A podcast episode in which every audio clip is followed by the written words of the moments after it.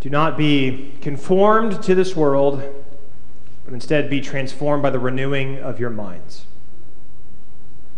Would you please pray with me? May the words of my mouth and the meditations of all of our hearts be acceptable in thy sight, O Lord, our rock and our Redeemer. Amen. We have two worship services here at Raleigh Court. We have a 9 o'clock service, which is our contemporary service led by our First Light Band, and then we have our 11 o'clock traditional worship service that you all are participating in at this very moment. And in between the two services, we have the Sunday school hour, which is actually more like 50 minutes, but it's pretty close. And that time is design, designed so that people who are here, either for worship at the first service or the second service, can come together and can grow in their faith. Uh, small groups, small ministries are the crucible of faith. It's where we take what happens in here and we really put it into practice and we, we dig in in a, a more deep way than we can when we're in worship. And so on Sundays, in between the two services, I try to pop into the various Sunday school classes we have here at the church to make sure that no heresies are being committed. Now, really, I, I like to go by and pop in the classes because I too need to grow in my faith. And even if I'm in a room for two or three or five minutes, I can learn something that I didn't know before I walked in. And so I love to pop into these classes and glean something every once in a while. Someone will say, Well, now that the pastor's here, we can finally get our answer to the question. Uh, but last week, last Sunday, I popped into our middle school and high school Sunday school class. John Turnbull was leading our class last week. And as I walked in, he was talking about uh, the Bible, of course, and asked all of our students, all of our high schoolers and middle schoolers, if they had a favorite verse from the Bible. Sometimes people call it your life verse, that verse that you can go to, that you can recall at a moment's notice, a verse that you can hold on to when you have nothing else that you can hold on to. He said, Do you all have one of those verses?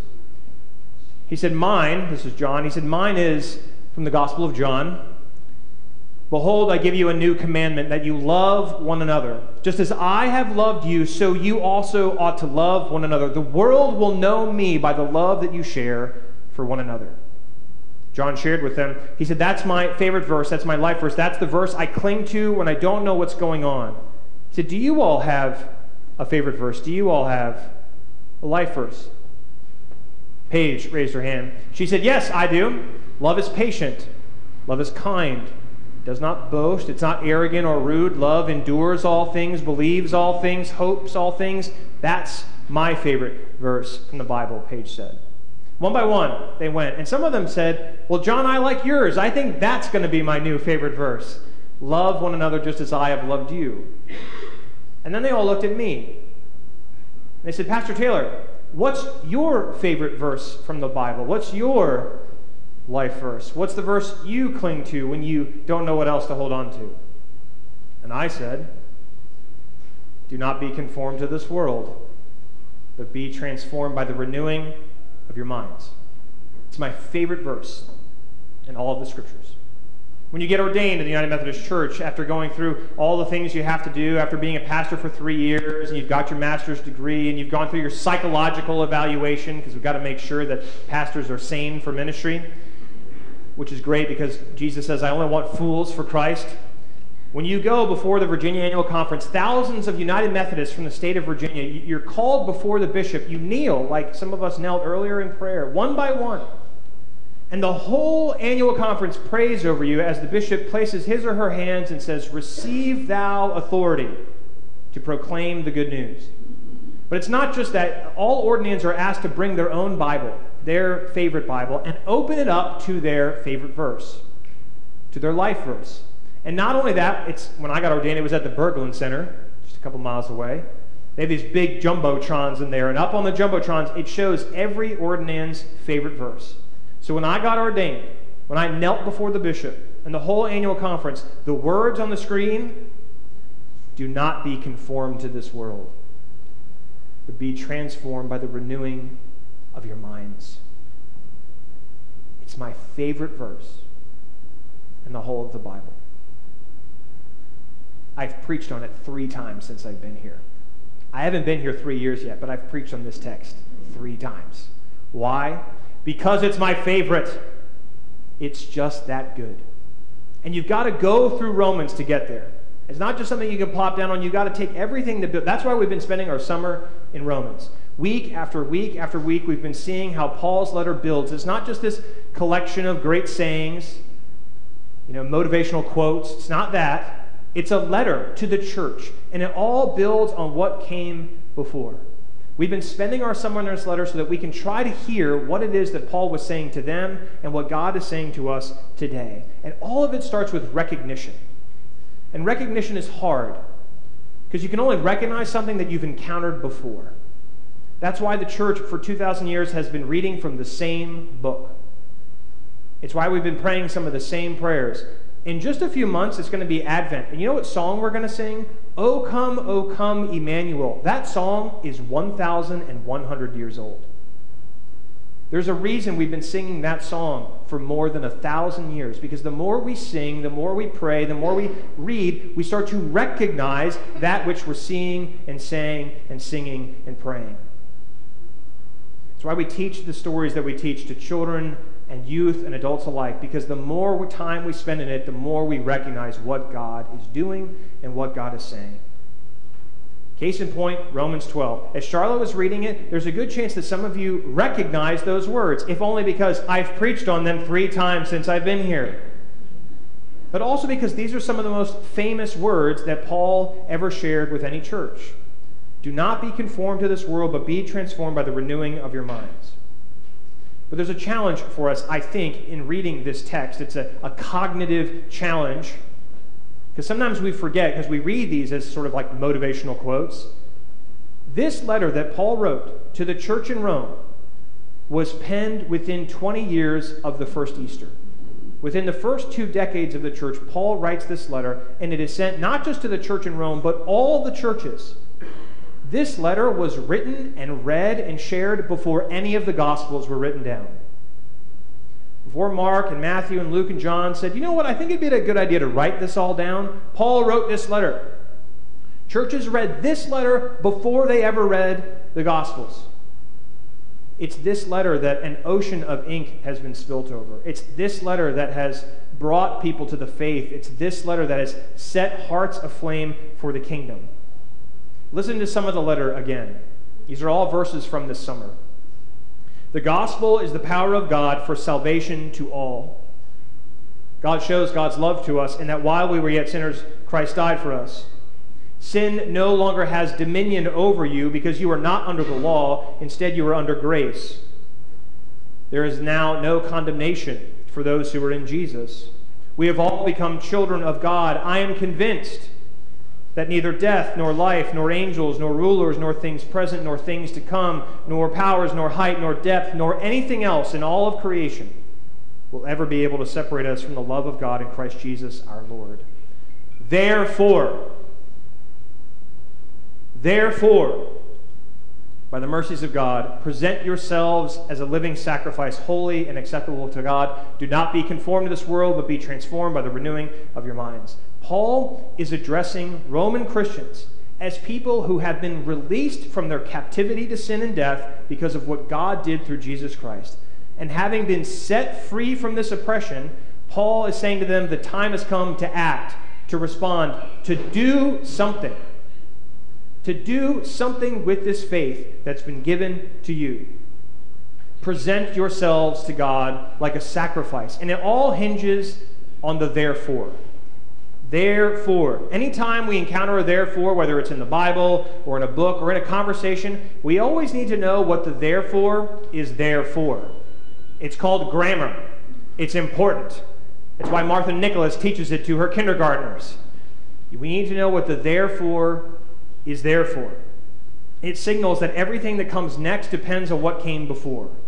And everything from Romans 1 through 11 has been about what God is doing Again, grammar. Read Romans 1 through 11. God gets all the good verbs. God is the one who moves, who acts, who speaks, who redeems, who, sa- who saves. And despite our culture's overemphasis on making our own destinies and pulling ourselves up by our bootstraps, Romans actually says the opposite. Romans is Paul's way of saying, you don't even have boots, but God is going to lift you up So when Paul drops his therefore, it's a sign that everything he has said before is about to become something new. And he begins to describe the church. Martha was talking about the puzzle, all these individual pieces that come together. He describes the church. Because of what Christ did, therefore, we can be the church. Paul says, don't give in to every whim and every wind of the world that tries to tell you who you are, what you should think, what you should do, what you should say. Instead, let yourselves be transformed by God. Lay down your life at the altar, not as a sacrifice to your own wants and hopes and dreams, but at the altar of the mercies of God. And when you do it, God will change you. Again, the grammar is important. Paul says, do not be conformed, but be transformed. He doesn't say, do not be conformed, and then go transform yourself. It's a passive verb. He says, be, let, but be transformed. It means someone else has to do that thing to you. The rest of this chapter, all of chapter 12, it describes the church, not something we seek after, but what the power of the Spirit can do for us and through us. It's a vision of what we can be because of what God is. Paul says, make sure that you have genuine love. Outdo honor. Weep with those who weep. Rejoice with those who rejoice. It's not easy to be the church. It's not easy being friends with Freeman Nestor. But God says I have to do it. Even harder to be friends with Fred Sisler.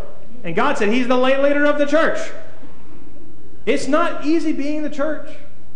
We need all the help we can get. Outdoing one another in love. Weeping for those who weep. Rejoicing with those who rejoice. It is not an easy thing to do.